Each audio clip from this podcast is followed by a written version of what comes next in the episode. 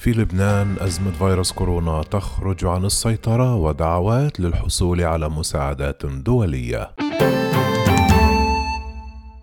في الوقت الذي قررت فيه الحكومة اللبنانية تمديد الحجر الصحي المشدد لمدة أسبوعين، تكافح مستشفيات البلاد من أجل كبح انتشار وباء كوفيد 19 ووصلت نسبة الإشغال في أقسام العناية المركزة إلى 91% في أنحاء البلاد ويأتي تفاقم الأزمة الصحية هذه وسط أزمة اقتصادية خانقة. في المقابل أعلن البنك الدولي الخميس تخصيص 34 مليون دولار لتمويل حصول لبنان على اللقاحات.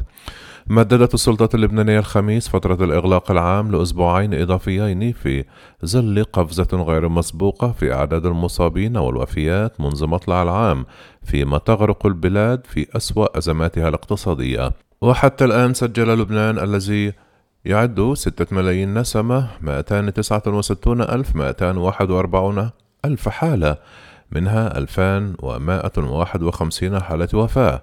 وأعلنت وزارة الصحة الخميس وفاة 67 شخصا خلال 24 ساعة في رقم قياسي جديد.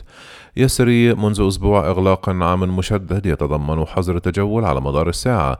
كان مقررا استمراره حتى الخامس والعشرون من الشهر الحالي إلا أن أطباء ومسؤولين في القطاع الصحي ناشدوا السلطات خلال الأيام الماضية تمديد فترة الإغلاق مع استمرار ارتفاع معدل إيجابيات الفحوص والزيادة اليومية لأعداد مرضى العناية المركزة. وأعلن المجلس الأعلى للدفاع إثر اجتماع استثنائي في القصر الرئيسي الخميس تمديد العمل بقرار الإغلاق الكامل حتى صباح الثامن من شباط فبراير المقبل وطلب من الأجهزة العسكرية والأمنية التجديد في تطبيق القرار.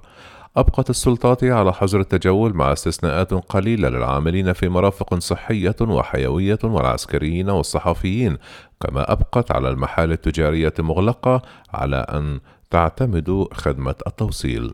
يعاني القطاع الصحي من من ضغوط شديدة تفوق طاقته وتعمل السلطات على رفع جهوزية المستشفيات عبر رفع عدد الأسرة في غرفة العناية الفائقة وتجهيز مستشفيات حكومية لاستيعاب تزايد تفشي الفيروس. قال الطبيب فراس أبيض المدير العام لمستشفى رفيق الحرير الجامعي المرفق الحكومي الرئيسي الذي يقود جهود التصدي للوباء في تغريدة له في تقييم المرحلة الوبائية يقع لبنان حاليا في مستوى الرابع وهو الأسوأ وباء خارج عن السيطرة مع قدرة محدودة للنظام الصحي مما يتطلب تدابير مكثفة لتجنب ارتفاع الطلب على الخدمات الصحية وبالتالي زيادة معدلات الاعتلال والوفيات بشكل كبير.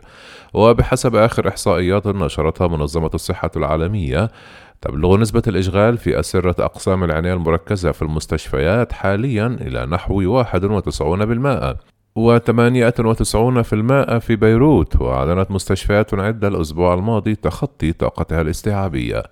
يعود الارتفاع الكبير للإصابات في البلاد بشكل رئيسي إلى تخفيف القيود في كانون الأول من ديسمبر خلال فترة الأعياد مع كثرة التجمعات في المنازل وإعادة فتح الحانات والملاهي حتى ساعة متأخرة من الليل في محاولة لإنعاش الوضع الاقتصادي المتردي. وأعلن البنك الدولي الخميس تخصيص مبلغ 34 مليون دولارا لتمويل حصول لبنان على اللقاحات.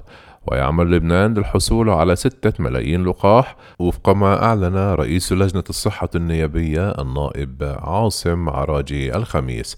أعلنت وزارة الصحة الأحد أن لبنان وقع العقد النهائي مع شركة فايزر لتأمين أكثر من مليوني لقاح تصل تدريجيا بداية الشهر المقبل ويضاف هذا العقد إلى اتفاق موقع في تشرين الأول أكتوبر مع منصة كوفاكس العالمية لتأمين قرابة ثلاثة ملايين من اللقاحات من شركات عالمية متعددة ستصل تباعا إلى لبنان.